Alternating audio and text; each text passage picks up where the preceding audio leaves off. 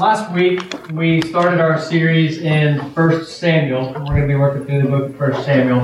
Uh, we left off with Samuel being called by God to be a prophet to Israel, to restore God's word to his people, even though Israel had been living in rebellion against God. Um, so uh, at this point in time, Israel is a mess. Uh, and what's about to happen is that God is about to clean house. Uh, and he's going to start by carrying out the judgment on Eli's household that he had promised in chapter 3 that we talked about uh, last week. Uh, but what we're going to see is that God is going to clean house and he's going to go to great lengths to draw his people back to him again. God's not just going to clean house in Israel just to stick it to them or just to let out, to vent a little bit. That's not how God operates. Uh, God has a purpose, even in this chastening that we're going to see uh, with Israel. Um, let me let me pray real quick, and then again, we're going to be covering. Um, uh, about we're going to be covering technically four chapters this morning. So i'm not going to read it because we're going to come telling the story more than right? So some of you are like worried oh no we're going to be here till 5 p.m no don't worry. We're not we're not going to go verse by verse through all four chapters. here, um, but uh, so i'm not going to read the whole text but let me pray and then we're going to jump into uh, the story. God uh, i thank you for this morning. I thank you for uh, this opportunity we have to gather together as your people um, and I pray that you would help me now uh, as I preach. Um, I pray that you would help me to just uh, move out of the way so that uh, everybody here sees Jesus and not me. Uh, and I pray that you help me to rightly divide the word of truth. And I pray that if there's anybody here that does not know you, Jesus, as their Savior, who's not been born again, and I pray that today would be the day of salvation and that you would open up their eyes just give them spiritual sight. And I pray that you would spur the rest of us on to continue to pursue you, to know you more this morning, uh, and that we would just have the opportunity to behold your glory in your word. Pray that in Jesus' name. Amen. All right, so have you guys ever est- underestimated somebody or not given maybe a person of authority their due respect and then kind of, you know, maybe you've been a little bit too casual around an important person and gotten put in your place? That ever happen to anybody? There's a, uh, I, I, I, there's, I've had that happen to me before, but one of my favorite examples of this, you can actually find lots of them on YouTube. It's the Queen's Guard. Whenever people go and mess with the Queen's Guard in England, uh, and so you know people will go up and they'll try to mess with them, and, and I have a video clip of of, uh, of one example. His gun, his gun is jammed. Can you see the icon pop up there? You can catch it.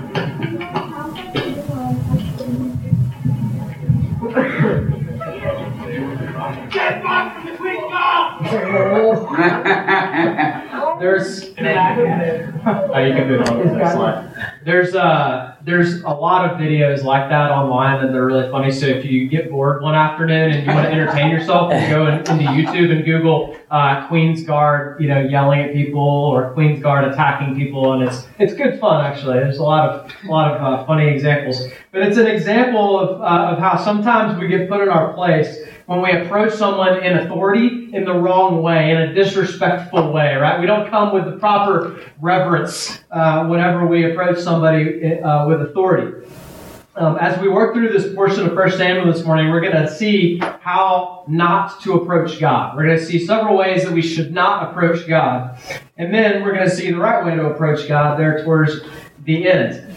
Um, so, picking up in chapter 4, what's happening is that Israel is about to go into battle against their mortal enemy, the Philistines. And it does not go as planned for Israel. Uh, 1 Samuel chapter 4, verse 2 says this It says that the Philistines drew up in line against Israel, and when the battle spread, Israel was defeated before the Philistines, who killed about 4,000 men on the field of battle. So that's obviously not a good outcome. And at this point, the Israelites, what they do is they come together to lick their wounds and to figure out what to do next. And so in verse 3, we read this. It says, When the people came to the camp, the elders of Israel said, Why has the Lord defeated us today before the Philistines? That's a good question. That's a good question to ask. It's interesting too that they that they ask, why has the Lord defeated us? You notice that? they understand that, that God is involved in their defeat. That, okay, obviously, uh, we know that the Lord is normally for us and that He's the one that gives us victory. So if we didn't get victory, that means that God has not allowed us to have this victory. So yeah. what's going on? Really good question. The only problem is, is they come up with the wrong answer. The answer they should have come up with is they should have remembered Deuteronomy 28, verses 15 and 25. Way back a couple hundred years earlier, where God says this. He says to the Israelites, If you will not obey the voice of the Lord your God, or be careful to do all of his commandments and his statutes that I command you today, then the Lord will cause you to be defeated before your enemies. You shall go out one way against them and flee seven ways before them. So they asked a good question, but for, they forgot what the Lord said in Deuteronomy chapter 28. They came up with the wrong answer. In fact, they came up with a disastrous answer. Look at the second half of verse 3. Here's what they said. They said, Let us bring the ark of the covenant of the Lord here from Shiloh, that it may come among us and save us from the power of our enemies. So the people sent to Shiloh and brought from there the ark of the covenant of the Lord of hosts, who is enthroned on the cherubim. And the two sons of Eli, Hophni and Phinehas, were there with the ark of the covenant of God. So let me give you a little bit of background on the Ark of the Covenant here and, and what exactly the Ark of the Covenant is, all right? So God told Moses to make the Ark of the Covenant uh, in the wilderness. And there's actually a picture uh, up here on the screen behind me. You can see this is what the Ark of the Covenant looked like, okay? So the Ark of the Covenant was overlaid with gold inside the Ark. Uh, there were the Ten Commandments. There was some manna. Uh, and Aaron's staff that had budded were also inside the Ark of the Covenant. Uh, and then uh, this was where the, the presence of God dwelt. So between the two uh, angels, the cherubim on the top of the Ark of the Covenant, uh, that's where the presence of God dwelt. Now, obviously, God is omnipresent, right? So God, uh, the presence of God is not confined to one place, but symbolically, for the people of Israel, the presence of God dwelt on what was called the mercy seat. And the mercy seat was that pure gold uh, top uh, that's on the top of the Ark of the Covenant. And this is where the presence of God dwelt. And so uh, when the people of Israel uh, made the Ark of the Covenant exactly how God had instructed them, uh, the Ark went before them while they were in the wilderness for 40 years. Uh, and then when they crossed over, the ark was with them when they crossed the Jordan River and the Lord part of the Jordan River. And the ark was with them when they walked around Jericho seven times and the walls came tumbling down. You remember the old song, right? The, the children's song. So the walls of Jericho come tumbling down. And then uh, what, what they would do is that whenever they settled in the promised land, the Ark of the Covenant was in uh, the innermost part of the tabernacle called the Holy of Holies. And only one person, one time a year, could enter into that place, and it was the high priest. And there was, uh, we'll, we'll, talk about this a little bit later, but there was a lot of things that had to be done even before he could do that, because the very presence of God uh, dwelt there. All right, so that gives you a little bit of background. So here's what Israel's doing. They're saying, hey, maybe the reason we lost to the Philistines is because we didn't bring the Ark of the Covenant with us. Maybe that's what we need to do. Maybe if we bring this good luck charm with us to battle, that's what will help us. That will give us the victory. Now, what's ironic here, let's remember from last week what's going on, okay? So, Hophni and Phinehas are the two priests before the Lord. We've we already learned about how wicked these two guys are, right? So they obviously, it says that uh, in chapter uh, 2, they didn't even know the Lord. Okay, so the priests don't even know the Lord. And we see in verse 4 that it's, guess who's bringing the ark out to battle? Guess who's carrying it? Hophni and Phinehas. Of all the people that they could have asked to carry the ark into battle, it's Hophni and Phinehas that are carrying it out. So, ironically, you've got the people of Israel who are living in idolatry. They're completely ignoring God's commands, and they're carrying the ark of the covenant of the Lord, which is talking about the Ten Commandments, which are inside the ark. the commandments that they're ignoring, and they're running this thing out to battle, and they're just thinking, hey, this is what'll work. God's going to bless us and give us victory when we just run the ark of the covenant out there. I mean, when you think about what they're doing, it's, it's very presumptuous of them, isn't it? Very arrogant. They're about to learn, Israel's about to learn that we should never approach God's presence presumptuously. So uh, the results of the battle are catastrophic. Look in verse 10 and 11. This is what happens. It says that the Philistines fought and Israel was defeated, and they fled, every man to his home.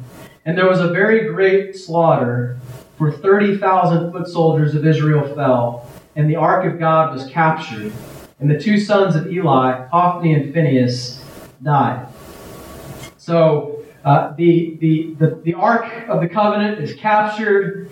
Hophni and Phinehas die, which is what the Lord had pronounced was going to happen in chapter 3. Uh, anyways, uh, there's a great defeat, and what happens at this point is that messengers run back to town uh, and they uh, tell uh, the people in the town what's happening. Uh, Eli, remember Hophni and Phinehas, his father, who was the high priest at the time, once he hears the news, uh, he actually falls over right there on the spot and passes away.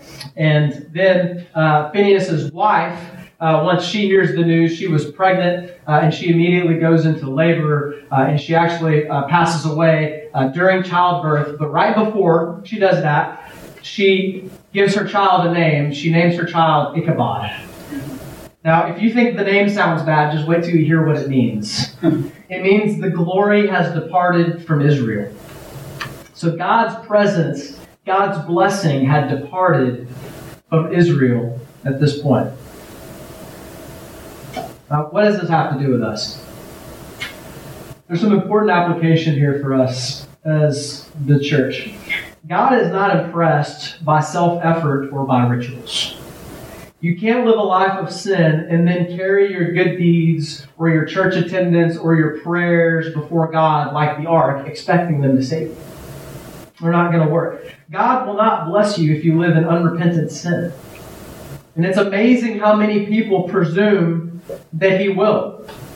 Right? Um, we, we can't just live in unrepentant sin, and, and uh, you know, oftentimes uh, I meet people uh, who are part of the Catholic Church, and the Catholic Church will teach them as long as you just go to confession and you know on a regular basis, and you perform the sacraments, and but we, we end up treating those things like carrying the ark behind us, right? We, we can just kind of live how we want and ignore God's commands, and we'll just carry our ark into battle with us, and that'll be our good luck charm. It'll be our cure all.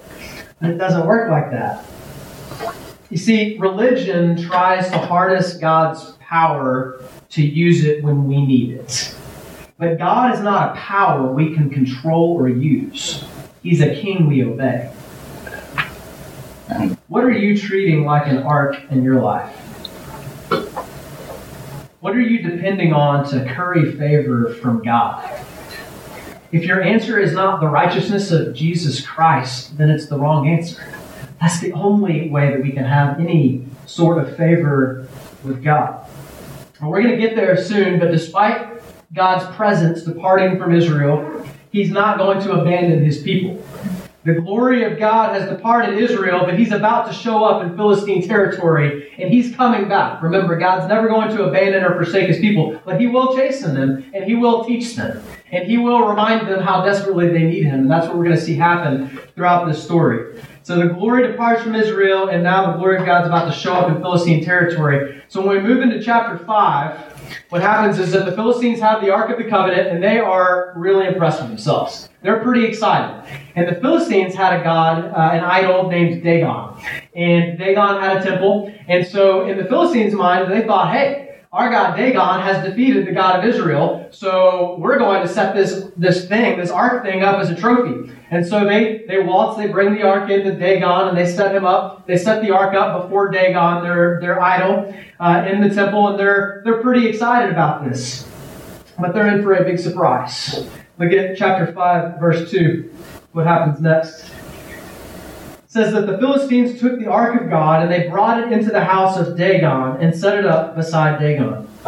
And when the people of Ashdod rose early the next day, behold, Dagon had fallen face downward on the ground before the ark of the Lord. So they took Dagon and they put him back in his place. But when they rose early on the next morning, behold, Dagon had fallen face downward on the ground before the ark of the Lord. And the head of Dagon and both his hands were lying cut off on the threshold. Only the trunk of Dagon was left to him. Now, if you if you notice a little bit of humor here and almost a little bit of saltiness by the author of 1 Samuel, it's there. He's definitely being a little bit salty. He's kind of poking a little bit of fun here at, at Dagon. He actually says that they had to put him back in his place, right? They had to set Humpty Dumpty back, you know, back again. They couldn't put him back together again, right? And so there's this there's this sense of like these people are ridiculous, right? This God, and you notice that uh, the next morning, uh, Dagon's head and his hands are removed. That's a clear message. Dagon, what, what the message means is that, is that Dagon cannot hear or see or speak. And he has no hands, he has no power to, to or ability to perform any acts. Unfortunately for the Philistines, they have defied the wrong God. They've defied the only living God, and it's about to get worse for them. Look at verse 6. It says that the hand of the Lord was heavy against the people of Ashdod, and he terrified and afflicted them with tumors, both Ashdod and its territory. Uh, most likely, what that's referring to is something like the bubonic plague. Um, we're not exactly sure what that was, but whatever it was, it was not good. Uh, and it was not something that we would want. um, so I want you to notice the uh, the the compare and contrast here. This that's very intentional that we're seeing that God's doing between Dagon and Yahweh, Israel's God. Dagon has no hands, while in verse six it says that the hand of the Lord was heavy against the Philistines. Right, and not only that, but the word "heavy" is the same Hebrew word for the word "glory." The same Hebrew word. So the glory of the Lord has departed Israel, and the Philistines are being introduced to it in the form of God's heavy hand. God's glorious hand is being demonstrated in Israel. So at this point, the Philistines have different cities, and uh, the people of Ashdod are like, get this thing out of here. We don't want anything to do with it. And so they pass it off to uh, another city in, Phil- in uh, Philistia, and uh, the same thing happens there. And they keep passing around the Ark of the Covenant like a hot potato. Things are not going well. And so uh, we, we get a summary in verse 11 of chapter 5. It says that uh, they, they, they gathered together all the lords of the Philistines and they said, Send away the ark of the God of Israel and let it return to its own place, that it may not kill us and our people. For there was a deathly panic throughout the whole city. The hand of God was very heavy there. I think one of the clear lessons here is that for anyone thinking of defying Yahweh, just don't. Mm-hmm. Never approach God's power defiantly. God wants Israel and the Philistines to understand that He's the one true God. He has no rival or equal. It makes no sense to turn to anything else when He gives us everything that we have. You know, sadly, you think we'd learn as people, as human beings, but idol creation is alive and well today. The Philistines, they thought that Dagon provided their crops. He was the agricultural god. He was their chief god. And so he thought, they thought that Dagon was what, what made their crops grow.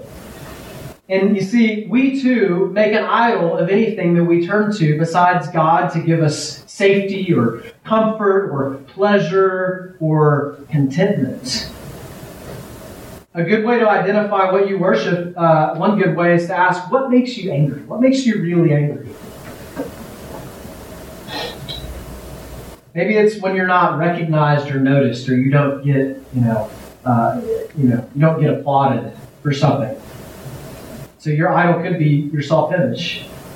Or maybe it's when you don't get to be in charge and you're not calling the shots. Maybe you worship at the altar of control. Another way to identify what we worship, what our idols may be, is where is just to look where our time and money and our thoughts are going. If you spend time and money looking at inappropriate images online, you've made a god of sexual immorality.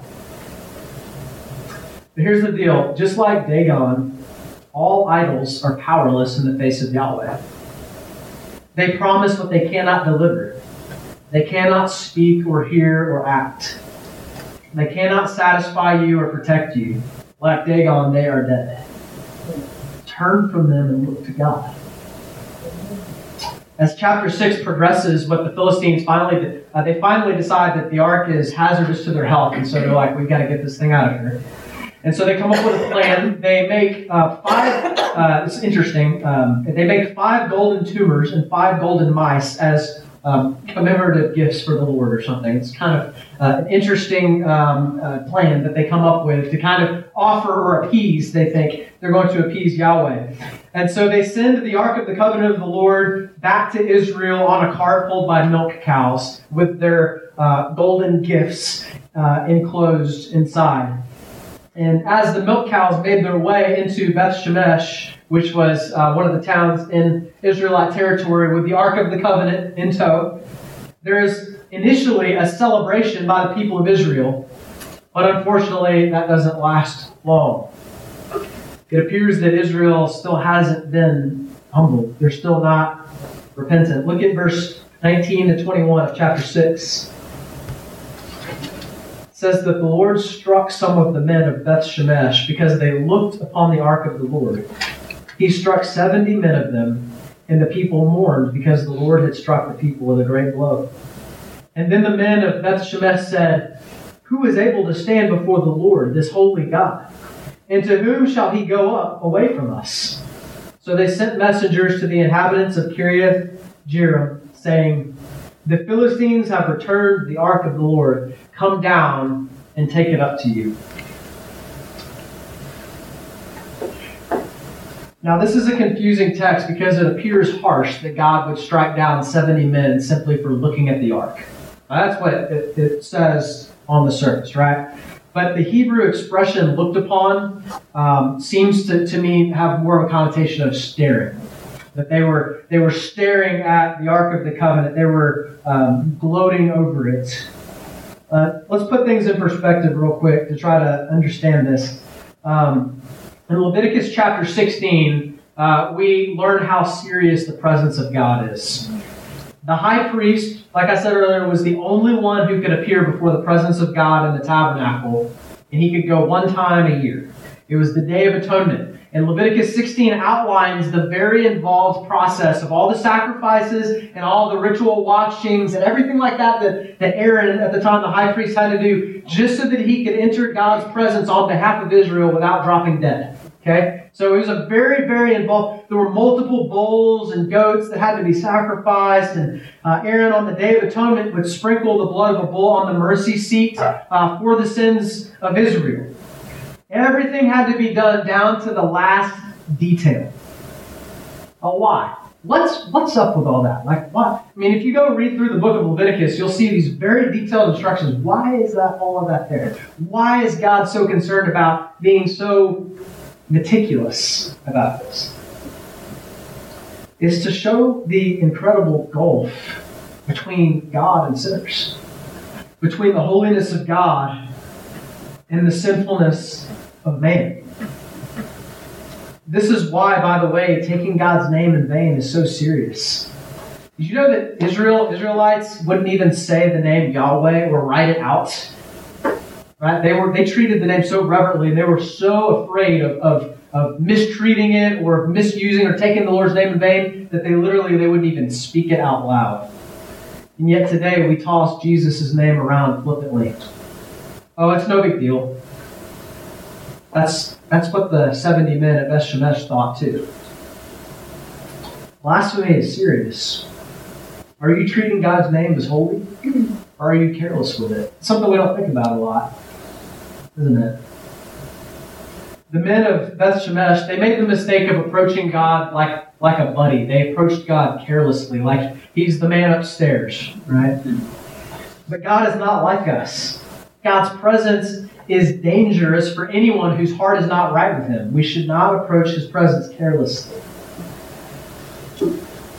Now, all of this that we've been talking about to this point, I hope that there's some tension built up in your heart right now. I hope that you're a little bit like, a little bit uneasy, kind of like shifting in your seat, a little uncomfortable, and maybe your seat's even feeling a little bit hot. Because this is what makes chapter 7 so glorious. It's what makes the gospel so glorious. God is an absolutely holy God. Mm, amen. And He absolutely, I, I mean, one second in the presence of God apart from His grace, it's over for us. We can't stand before Him. Right. And yet, in chapter 7, we see God's long suffering and patience and His mercy again and again and again. See, 20 years are going to pass from the time that the ark returned to Israel, that we just read about, until Israel was finally ready to change. 20 years go by, and finally they get to a point where they're ready. Look at what happens. Samuel addresses Israel in, in chapter 7, verse 3 and 4. Samuel said to the house of Israel, He said, If you are returning to the Lord with all of your heart, then put away the foreign gods and the Ashtoreth from among you, and direct your heart to the Lord and serve him only, and he will deliver you out of the hand of the Philistines. So the people of Israel put away the Baals and the Ashtoreth, and they served the Lord only. So Samuel gathers all the people of Israel and they make a commitment to turn from uh, their, uh, their sins and from their idols and to repent. And right on cue, right as this is happening, the Philistines, they come up against Israel and they begin to surround Israel and they're about to attack. And Israel is terrified at this point. And so they ask Samuel to call on the Lord on their behalf. Verses 8 to 10 says this says the, the people of Israel said to Samuel, Don't cease to cry out to the Lord our God for us, that he may save us from the hand of the Philistines. So Samuel took a nursing lamb, and he offered it as a whole burnt offering to the Lord. And Samuel cried out to the Lord for Israel, and the Lord answered him. As Samuel was offering up the burnt offering, the Philistines drew near to attack Israel. But the Lord thundered with a mighty sound that day against the Philistines and threw them into confusion, and they were defeated before Israel. Just wanted to point out the contrast between what we saw in chapter 4 and what we just saw here in chapter 7. In chapter 4, Israel thought that they could use God and keep on sinning. Do you see how the how different the outcome of the battle was this time when Israel came to God in humility and repentance? What was the difference? It was victory. God fought on their behalf. The hand of the Lord was no longer against them, but for them and against their enemies. Samuel does three things to show Israel how to come to God. He calls them to repentance, he offers a sacrifice on their behalf, and he intercedes for them. We spend a lot of time talking about how not to come to God today. We shouldn't come to God presumptuously or defiantly or carelessly. We've seen all those examples. God's presence is certainly dangerous for sinners. Uh, this reminded me as I read the story about, I don't know if you've seen The Lion or read The Lion, the Witch, and the Wardrobe, C.S. Lewis's uh, story. And there's a point uh, in the book where Lucy, one of the characters, is asking another character, Mr. Beaver, about Aslan, who uh, the lion, Aslan the lion, who represents God uh, in the story. And um, she she asked Mr. Beaver about Aslan, uh, is he safe? And here's what Mr. Beaver said. Mr. Beaver, Lucy said, safe. Who said anything about safe? Of course he isn't safe, but he's good. He's the king, I tell you. I love that picture. Of course he's safe, but he's good. He's the king. God humbled Israel till they were ready to turn to him. And as soon as they did, he provided a substitute sin offering in their place. And he rescued them from their enemies. But it gets even better for us, church. It gets even better than that. See, Jesus is the better Samuel. Jesus is the better Samuel. Just like Samuel called the people of Israel to repent, Jesus showed up on the scene preaching a message repent, for the kingdom of God is at hand. Just like Samuel offered up a sacrifice on, uh, on behalf of the people of Israel, he, he offered up a lamb. Jesus went further and he came as the sacrificial lamb. And he offered up his own body on the cross as a substitute for our sins, for the sins of the entire world. Jesus went to the cross to take the punishment that you and I deserve. The blood of the Lamb back in the Old Testament was sprinkled on the mercy seat to keep God's wrath towards sinners at bay, but the blood of Jesus was sprinkled on the mercy seat in heaven to make a permanent way for us to come into God's presence freely, without fear of condemnation, and without fear of death. Jesus made one sacrifice for all time. We don't need any more. That's right. We don't need any more sacrifices. There's no more blood that needs to be shed. That's right. There's one sacrifice for all time because he's perfect. Amen. And, and, and it gets even better than that because not only did Jesus give himself for us as the sacrificial lamb, but he didn't stay in the grave. Yeah. Three days later, Jesus rose from the dead. And you know what that means? That means he's alive. Hallelujah. He's seated at the right hand of God, and he's living to make intercession for us right now. Amen. If you are a believer in Jesus Christ, he is interceding for you every second of every day. He prays for you when you're asleep, he prays for you when you're awake. He is watching you and fighting your battles for you. Amen. And see, the enemy that we're up against is not the Philistines. The enemy that we're up against is death and condemnation, and only Jesus can defeat that enemy for you. Yes. And all you have to do is repent and believe in the gospel that we just talked about, and you'll be saved. Turn from your sin and turn to Jesus, and you'll be saved. Chapter 7 it closes with Samuel setting up a monument to help Israel remember this day. Look at verse 12, and then we'll close with this last little point. It says, Then Samuel took a stone and he set it up between Mizpah and Shin, and he called its name Ebenezer, for he said, Till now the Lord has helped us. Till now the Lord has helped us. That word Ebenezer means stone of help. We were singing the song earlier, Come Thou Fount, and some of you probably were singing that word and have no idea what it means. It sounds like an old man from uh, that Christmas movie, Ebenezer Scrooge, right? Mhm. It's not what we're talking about in that song. Yeah. It's, it's, it's, it's referring to this. It's referring to a monument it, it- to help us remember. Mhm. Remember how the Lord, to this point, has helped us. Yeah. Amen. Samuel put that stone up because he understood our condition as human beings. Like, like the song Come Thou Fount says, we are prone to wonder, Lord, I feel it. Yeah. Prone to leave the God I love. We need reminders.